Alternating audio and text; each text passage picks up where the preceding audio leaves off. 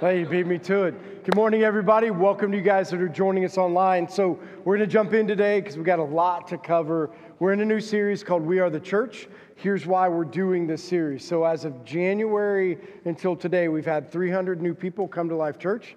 Um, and so, we're trying to figure out the best way to be able to communicate hey, like, uh, this is who we are, this is what we're about, and to help you, if you're one of those people, decide if this is a good place to stay, right? Because that's important to understand that, like, is this a place that you want to continue to come, a place that you want to get involved in and be a part of? So, we're going to spend four weeks, you know, talking about this whole idea of who we are, what is it that we feel like God is doing, and how God is using us, and then how we see us working together as a church. So, we start with this. I think in every great organization, in every uh, great leadership movement, everybody has a mission, right? So if there is a mission, with a mission becomes a mandate. Otherwise, missions become things that are up on walls that never get done, right? A lot of people have mission statements that they write on walls, but if they don't get them done, it was never a mandate, it was just something to fire people up right? So, mission statements or missions are mandates, and we have to be able to do something about it. So, at Life Church, we would take what Scripture says and say, okay, like this is our mandate, right? This is our mission, this is our mandate, and then we're going to talk about how do we carry that out. So, here's the mission and the mandate that we see in Scripture. So, this is Matthew 28, starting in verse 16. Here's what he says. Then the eleven disciples went to Galilee, to the mountain where Jesus had told them to go. When they saw him, they worshiped him, but some doubted. Then Jesus came to them and said, All authority in heaven and on earth has been given to me. Therefore, go out and make disciples of all nations, baptizing them in the name of the Father and the Son and of the Holy Spirit, and teaching them to obey everything that I have commanded you. And surely I am with you always to the very end of the age. So here's the mission the mission that Scripture gives every single person, right? Nobody gets to opt out of this. Every person who would call themselves a Christian has a mandate. Here's the mandate you will reach people, right? And when we say it's a mandate, understand that it's not just a mandate from the standpoint of nobody's checking to see if you get it done. All of you will stand in front of Jesus someday and be held accountable for the mandate. Who are you reaching? This is what it says. Who are you teaching? And who are you training up to send back out? That's the whole idea, right? Like, you are going to be held accountable for it. not only is it that he says, I want you to do it, he's you're going to be held accountable for whether you did it or not. And so I'm very, you know, adamant about this. This isn't a personality thing. Like a lot of people are like, well, I'm not evangelist because it's not my personality, or I'm not a discipler because it's not my personality, I'm not a sender because it's not my personality. Personality has nothing to do with mission. Right? Mission is still mission, and you need to figure out how you, made the way that you were made, can carry out the mission. Reach people, teach people, train people up, and send them back out. Now, we as a church organizationally believe this is our mission from God and believe that it's a mandate. So, how do we get it done? Right? Well, last week we introduced you to this idea of the table. So, the idea of the table is back to when scripture says that uh, the bread of life, you know, it talks about the bread of life being Jesus. Well, he says that if people eat the bread of life, they will never be hungry and they'll never be thirsty again. So here's how we feel we feel like most people come into the church or come into relationship with a need, right? And how you go about meeting that need is dependent upon whether or not that's long term success in your life or just a short term thing. So when we say, when people come to the church, this is the idea. You might come with your marriage, you know, uh, uh, straining. You might come with relationships being strained. You might come with friendships being strained. You might come addicted to something. You might come with broken whatever. The idea is that there are people here that can help you, but the only person who can fix you is Jesus, period. No staff member, no counselor, no you know, person that, that's involved in your life. Nobody can fix the problem other than Jesus. Jesus is the one who says, I am the bread of life. If you eat this, you will never hunger again and you'll never thirst again. We believe that's the answer. So we try to point everybody to Jesus. We'll help, but the answer is not us, the answer is Jesus. The other thing that we challenge people with this is the problem inside of the church. Everybody, once you're a Christian, what do you want? You want to get fed, right? That's the whole idea. I want to come and I want to get fed. And people talk about that. I want to get fed. Well, the problem with getting fed is just like it is in life. If you eat a bunch and never exercise, there's a problem. Amen? Right? Like if you eat a bunch and you never do anything with it, there's a problem. The same thing in the church.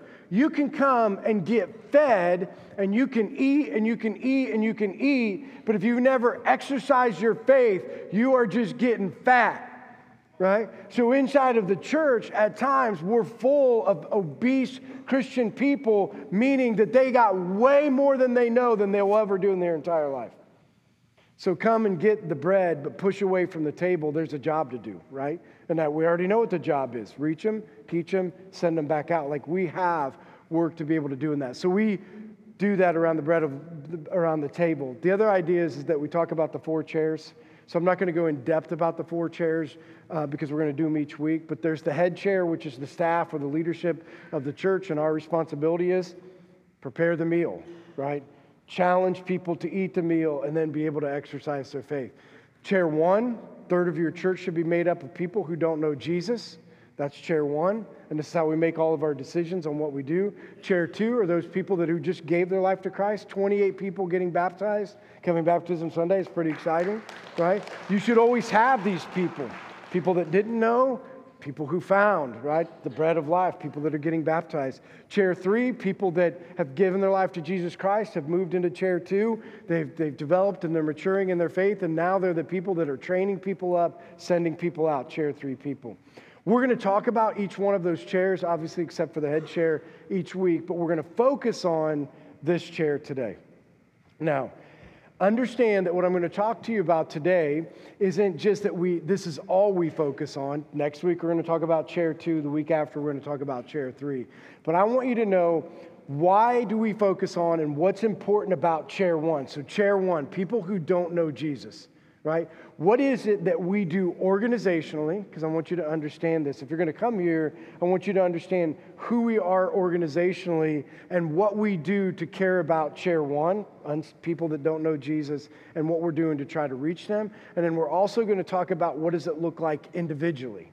Right? So, what do we do individually? So, we believe that there is an organizational responsibility of the church, and there's a personal responsibility of all of us as the people or the, the, the workers that God has in their life. So here's what I want to talk to you about. a couple different things. So the first one, as an organization, how do we show that we value those who are lost? Now, what you do and how you organize tells a world what you value. Does that make sense? So, as an organization, what you do and the actions that you do tell a world that's watching what you value. So, here's what we said at Life Church from the beginning. Here's one of the things that we think is a great deterrent to people who don't know Jesus country clubs, right? Country clubs are a huge deterrent to people of faith or people that want to come to faith. And here's what I'm saying country clubs, like cliques. Like, have you ever felt like you're outside of a clique? Like, there's a clique and you don't fit in, or there's a group of people who all know each other and do things a certain way, and then you come in and you're like, the first thing that you think is, I don't belong.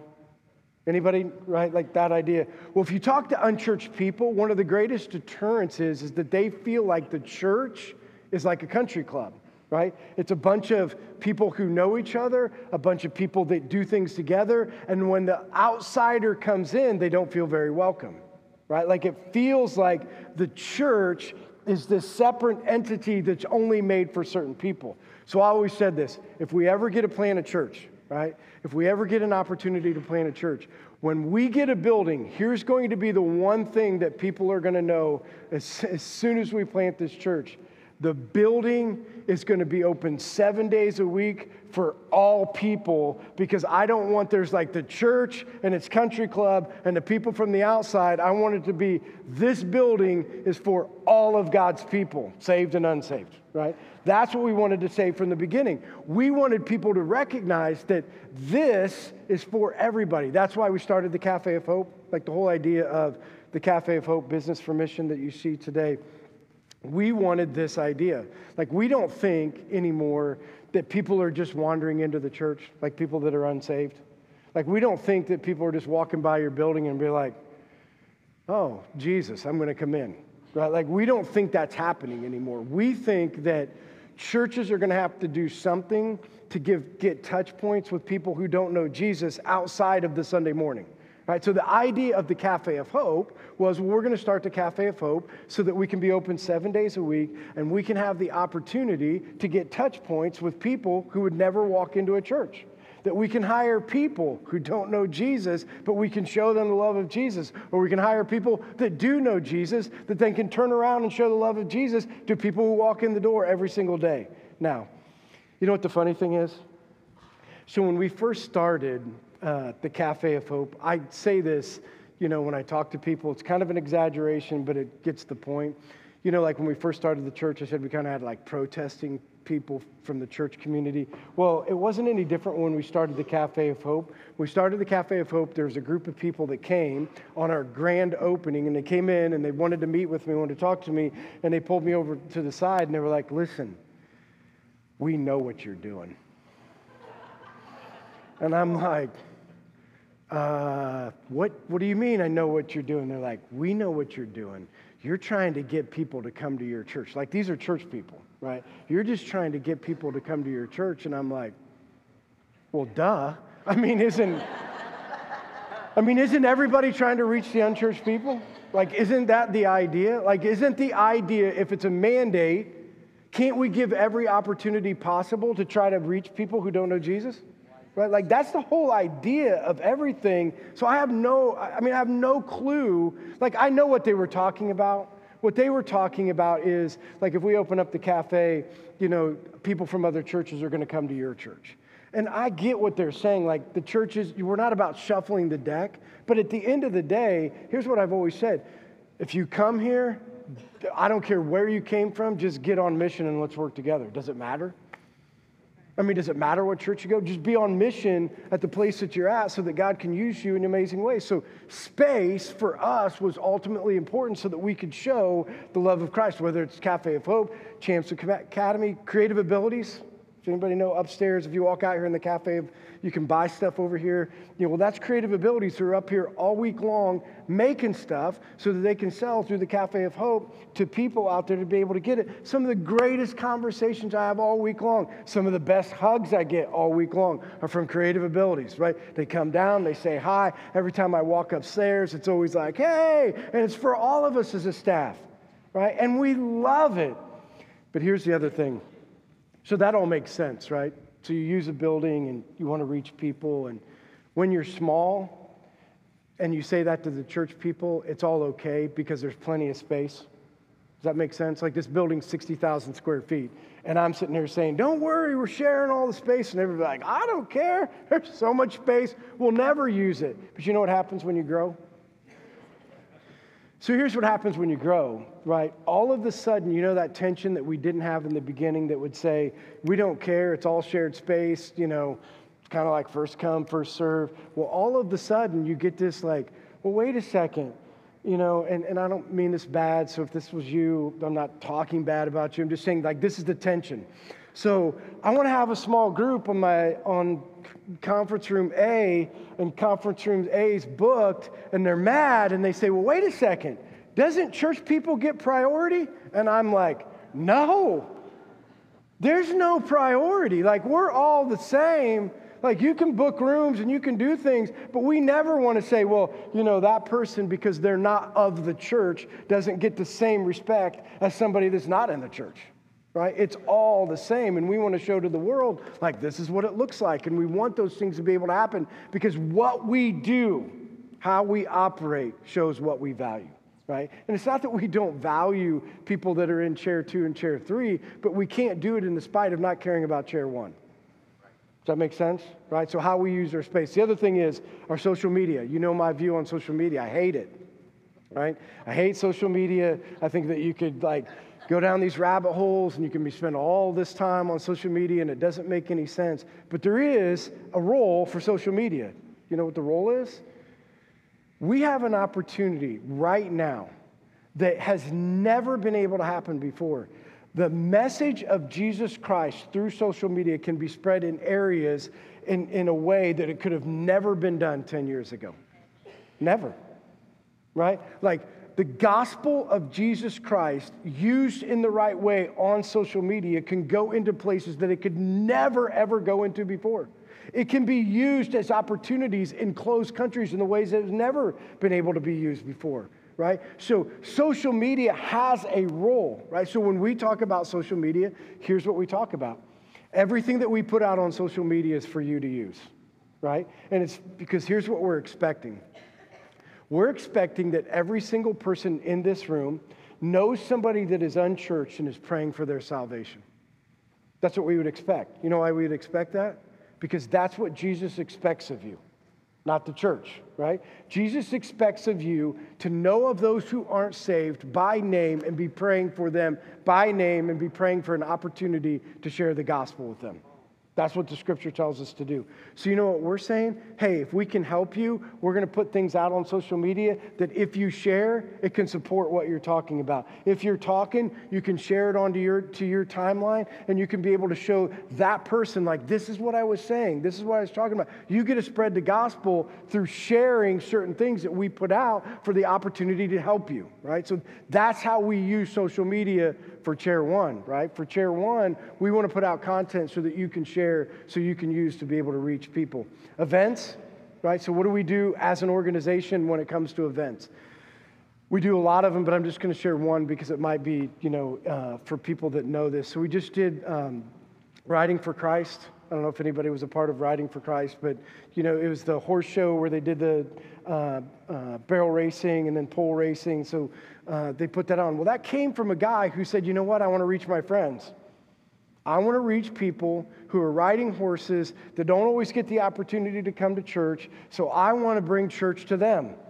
I'm like, sure, right? Let's, let's get out there. And so, you know how we're going to show the love of Christ to people? You know how we're going to share the gospel with people? Picking up barrels, right? Getting the arena drug, making sure that people have water, making sure that people have food, you know, having a service, having worship, doing those things, but we're going to take it to people. Like that makes sense, right? If we want to reach chair one, the church has got to be okay with taking Jesus to the people. You can't always just keep it in here, right? Like you can't always just make it fit on the times that you make it fit if we really want to do this, if we really want to reach these people. We got to be able to take it out. And so we as an organization want to be able to support that. Sunday morning, right? Here's our expectation on a Sunday morning. We would call ourselves a guest friendly church. And the reason that we would say that is, is we have an expectation, right? And our expectation comes from our mission statement. The mission statement says you need to reach people we are guessing in the course of a year, you're going to bring a friend to church, a guest, right? Like, because that's your mandate. Like, if you're coming, we're saying that in the course of a year, we're not asking you to bring 20, but you ought to be able to bring one, right? So we're expecting your guests. So we have people at the front door. They're going to make sure that a person isn't going to walk in and feel like they're out of the clique. Right? So when they walk in, they're going to feel comfortable. When they come to the front door, when they walk into the cafe, they're going to feel like they're a part of the people that are here. So we do everything we can to support when they come in. Like we've always, uh, this is kind of a joke at Life Church, but um, every time somebody who is churched comes to Life Church, we get this suggestion why don't you have everybody stand up and welcome each other? And I'm like, there is no way in God's green earth we're doing that. You want to know why? Because if you cared about those people and you wanted to say hi to them, you would do it on your own without making somebody making you stand up and do it. I'm not going to create this fake environment. If you wanted to welcome somebody, then get your butt in here and say hi to them right? We shouldn't have, to, you know how weird it seems to an unchurched person that they're sitting there and nobody welcomed them the entire time, you know, and they're sitting there by themselves. And then all of a sudden the pastor's like, why don't everybody get up and say hi? And they're like, it's just so good to see you. They're like, faker, faker, he's a faker, right? Like nobody believes that that guy that all of a sudden turns to you and says hi is sincere. Nobody believes that right? And so we've always said we're going to create environments that if you bring your friend, you don't have to worry. Nothing weird like that's going to happen, right? But we're not going to say, why don't all the first time guests stand up and we'll welcome you, right? Like that, those things on a Sunday morning, we create every environment possible so that if you bring a friend, they're not only going to feel welcome, we're going to do everything, and we've been praying for this, that they're going to partake of the bread of life and their life is going to be changed forever.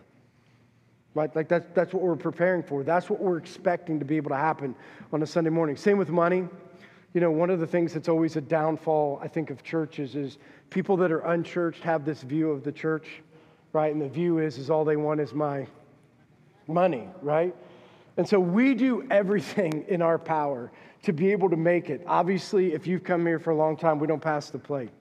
Right? You know why we don't pass the plate? Because we think that if you are somebody who wants to give, you'll go find a place to give. We don't need to guilt you into it. Right? If you want to give, there's a box. I actually don't know where they are. Oh, there they are. They're in the back, right? You'll figure out a place to give. Like you'll figure out how to do it on your own. We're not going to pass a plate to make you feel like you should. That's what the Holy Spirit's supposed to do, not us. If you want to give, you can give, right? But if you're new, right, and you're just checking it out and you're not a believer, we wouldn't expect you to give anyway. So we do those kinds of things, make it not about money. You know what the other thing we do is be prepared for this. If you haven't been here, every Christmas, right, we give money back. Right, so we get to the end of every year, we take money that's been generously given and we give it back to you, and here's what we tell you to do because we never want it to be about the church. We're going to give you money back. We're going to put it in an envelope. We tell you, put more money with it, and we want you to go out into the world to those who are in need, and you be Jesus, not the church. Right? Because what that showed is shows is kingdom building and not empire building.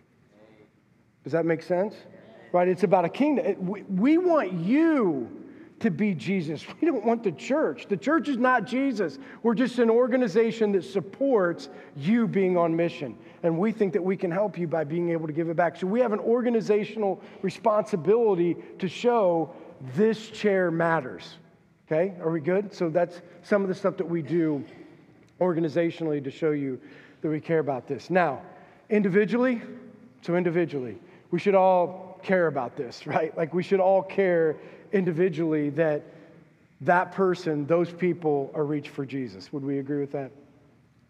In fact, I would even go as far as to say this every single person in this room, if your mission and mandate was to reach, teach, and send, but you have no plan on reaching people, you will never reach them. Does that make sense? Like, I don't think it's going to happen randomly. Like, I don't think all of a sudden you're just going to randomly be like, hey, somebody wandered up to me, like, hey, can you tell me about Jesus? Like, I don't think that's going to happen. I think you're going to have to position yourself to be able to get that done. So, here's what we say every person in this room should have a relationship evangelism plan. Okay? Here's what that means. If you don't know, because I said every single person should know people that don't know Jesus, and you should have a relationship evangelism plan with an idea of how you're going to reach those people. If you don't know somebody that doesn't know Jesus, then you should be in something teaching, coaching, hunting, skiing. I mean, I don't know what it is, but you should be in something basketball, football. You should be in a group of people where you're going to be in relationship in a way so that God's going to give you the opportunity to do what? Share Jesus, right? Like that's the whole idea. If we don't know him, you can't share Jesus with them, right? So you should have a relationship evangelism. And we say relationship for this reason nobody, again, an exaggeration, hardly anybody comes to know Jesus when they're going to a Marilyn Manson concert and you're screaming with a bullhorn that they're going to hell. Maybe somebody does. But you know how most people come to know Jesus? Because you're in relationship with them, because you spend time with them, and when you get the chance, you share the love of Christ with them. Right? That's the way that it works. And that's what we want to say. That's why we say relationship. Now, you want to know a big problem? We all know that's what we should do. Would we agree? Hopefully. 47%, 47% of all evangelical, Bible believing Christian people in a survey done by Barna, believe that it is wrong to evangelize. 47% of Bible believing Christian people think it is wrong to evangelize. In that, they say the majority of those people come from a younger generation who would say this it's not my responsibility to push my, my religion, my faith. Well, whose responsibility is it? If you're not going to share it, who is? Right? If you're not, I mean, if you're worried that somebody might be offended, they are. They will. Right? I mean, they will. Like, people are going to get offended. That is the way that it works. But, and we're going to talk about this done in the right way. Done in the right way. Not done in the wrong way, but done in the right way. You might have an opportunity to share Christ with somebody who's never heard before. Right? Here's the other issue 47% of people, mostly young adults, would believe not okay to evangelize. Here's the other problem 40% of people that have been going to church for over 10 years have not invited somebody to church.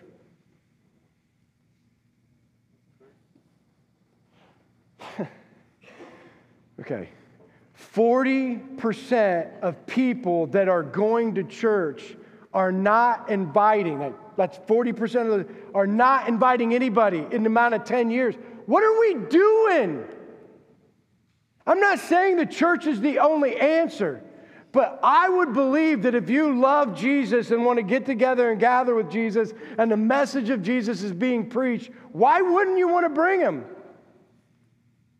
Why wouldn't you want to invite them? We don't know if they're ever going to come. Right? That's not our job to know whether or not they're going to come, but why wouldn't we invite? Why wouldn't we be a part of that? Like that makes no sense to me. We have an issue, right? We must not, at least over half of the people in churches today, must not believe that you are plan A when it comes to reaching people for the gospel. You're it. If you don't share, who will? If you don't talk, who will? If you don't go out and spread the gospel, who will? If you don't go out and get in relationship with people that don't know Jesus, who will?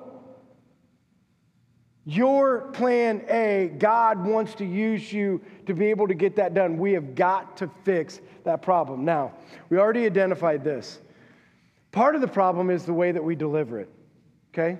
We agree with that. Like part of the problem is we don't deliver it in the right way. So one of the things we got to fix is what's your motivation to, to, to be in the lives of people who are lost? What should be our motivation, right? Because you remember when I'm talking about um, like the idea of how people share the gospel?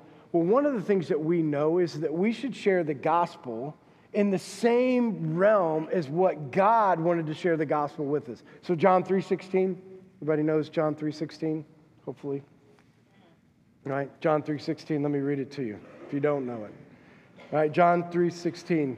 For God so loved the world that he gave his son, his only son, that whoever believes in him shall not perish but have eternal life. Why did God send his son? Because he loved. You see, part of our problem in our world today is we're not loving.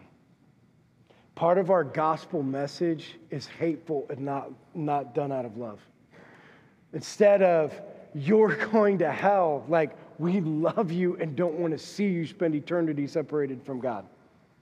Like we're good from a distance, pointing at finger and t- pointing fingers at people, telling them where they're going, instead of loving them in a way to get them to know Jesus. Like that's our struggle, right? Our struggle is that we don't have. Not only do we not have a love for lost people. I honestly believe that part of the epidemic in the church today is that we have people coming to church that don't care about lost people. Which I don't even understand how that's possible because you know why you still have breath today?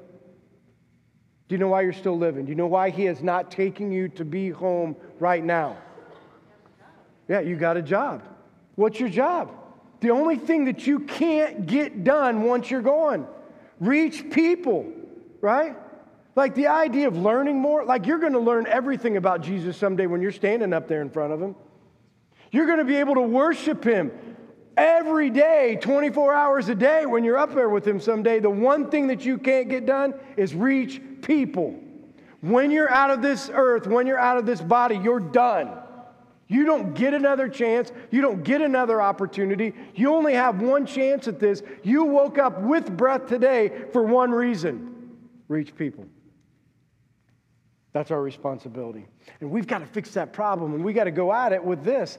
For God so loved the world, and so do we. Right? We love in a way that we care about those people who are lost, that we care in, in, their, in their lives, that we have a heart for them, and that we will do everything possible to do that. Now, if you had any question whether or not there are still people to reach, like if you wondered that, so these are statistics. They, they're a little bit old, but I think that they're pretty close. 49% of Huntington, 49% of Huntington would say that they're Bible believing Christians, 49%. So we still have some people that don't know Jesus. We agree with that. So Wabash, so uh, uh the statistics from Wabash, because we have some of you who come from Wabash, 40% of people in Wabash would say that they were Bible believing Christians. So we probably still got some people to reach, right? 40, just 40%. Well, and remember, we're in the Bible Belt. You know, these aren't the coast where these numbers are way higher. We're in the place where there's a church on almost every corner. There's a Christian in almost every business, right? There is a pr- Christian presence in almost every place that you go. And we're still at those numbers. Columbia City, we have a few people here from Columbia City. 36% of people in Columbia City would say that they're Bible believing Christians, right? So we still have a job. I guess that's what I'm saying. We have a responsibility to continue to reach, and there are people that would identify as not knowing Jesus as their Lord and Savior, and you're the one who's going to fix it right? And so we need to be able to do it. So we need to do it in the way that God did it, which is understanding, you know, that our um, motivation is love, right? So our motivation is love. Now, how do we do it? What's our method? Right? So what's the way that we can be able to do it in that? Well, this is in Acts 4:13. Here's what it says. Acts 4:13, when they, meaning the people uh, that were watching, when they saw the courage of Peter and John, and realized that they were unschooled, ordinary men, they were astonished and they took note that these men had been with Jesus. So here's the one thing you got to see from the beginning. You know the reason that the people in the square came to know Jesus that day? Because Peter and John decided to get out from behind a closed door and walk out into the court and be able to preach the gospel to people. You know what part of our problem is? We're not walking out of our comfort to take it out where people need it. If we're going to get the gospel out, you got to go out. Right? If you want the gospel outside of these four doors or outside of these four walls, you got to be able to go out and take the gospel to people. So they went out. Now, here's the, the coolest thing. What changed the hearts of the people, like this is what's key. And I want you to understand this because this is honestly the thing that will change the world. What made thousands of people come to know Jesus that day, obviously, other than the Holy Spirit, was that they looked at those men and they were what? Unschooled, ordinary men who people could tell had met Jesus. You see, we believe that the answer to the unsaved Christian problem today is preachers. Just get better preachers that have better messages. That's not working. It's just not working celebrity preachers, people that everybody's like, oh, they're so good at what they do. Listen, you can be the best preacher in the world, and a movement of God is not going to happen because of a preacher on a stage. A movement of God is going to happen because the courage of the people went out and did something about it, and people are going to say, wait a second, those people, ordinary people, not paid professionals, not people that get up and do it every week, you know what I see? Those people have been with Jesus. That changes something. We have got to stop getting to this place where we think preachers and staff of churches or even churches alone are what's going to change the culture of an unsaved world. What's going to change the culture of an unsaved world is you. All the church is going to do is equip you and challenge you, equip you and challenge you. But a movement of God is not going to happen through preachers, and it's not going to happen through teachers, it's not going to happen through podcasts, it's not going to happen through books. It's going to happen because unschooled, ordinary people who love Jesus are going to show a world that they love Jesus. Isn't that cool? Right? Like that's what he's saying. Like that's the way that it's going to be able to get done, and people are going to be able to see that. Now, here's the other thing. What should your message be? Have you ever thought about that? Like I got done. With, I went to church today, and they told me I need to go out and I need to share the gospel with somebody. Anybody worried about what you're going to say? Like, you ever get to this place where you're thinking, like, I don't know what to say. Am I just supposed to sit down with that and say, uh, Thad, I was in church today, and I think you're going to hell. You want to do something about it? You know what I mean? Like anybody get to that point? Like I have no idea what my conversation's going to be. I have no idea how I'm going to breach the subject. Like I think they're going to hell. Do I just ask them? Like do you just go up to somebody and say, "Do you know Jesus? Tell me yes or no." Or do we hand them a note? Remember the notes back in the day? If you like me, check yes or no. Do you know Jesus? Check yes or no and just hand it back and turn around the table. You know what I mean? It's a hard conversation to figure out how to get Jesus into the conversation. So I want to share with you, and I think this will change a lot for you. Revelations 12 11. This will help you understand how to have this conversation. They, being the people, right? So that Revelations 12 11, they being the people that, that had made it through, says, they triumphed over him, being Satan, by the blood of the Lamb and the word of their testimony they did not love their lives so much as to shrink from death. Two things that I want you to see that gave them the ability to be able to change the world. Here was their message. You know what their first message was? The blood of the Lamb puts all of us on equal playing field. You see that? You see, part of the problem is, is you know the divide. You know why um, people who are unsaved are struggling with people that are saved because you've elevated yourself in status above other people. You see, the blood of the Lamb says we're all the same. We're all sinners falling short of the glory of God. We're all covered by the blood of Jesus. Whether you're a teacher, preacher, you know, whether you're a person that is newly saved, in the eyes of God, we're the same people. We're the same people. So I'm going to preach the gospel like I'm the same people. I'm, I'm going to be with you because I'm like you, right? So the, the blood of the Lamb puts us all in a place where we're all on the same page. Not one person is better than another person. And believe me, those people who are out there searching, that makes sense to them.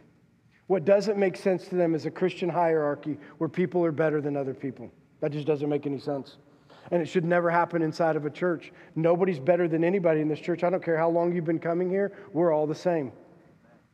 I don't care how long you've been a Christian, we're all the same. I don't know, I don't care how many Bible studies or things that you have studied, how long you've been in it, we're all the same. In the eyes of Jesus, covered by the blood of the Lamb, we're all going down the same road. And that makes the gospel attractive to people when we're all on the same page. You know the other thing that it says? Through the power of their what? Testimony. Listen. Your testimony of being an overcomer, because that's what you are, listen to me.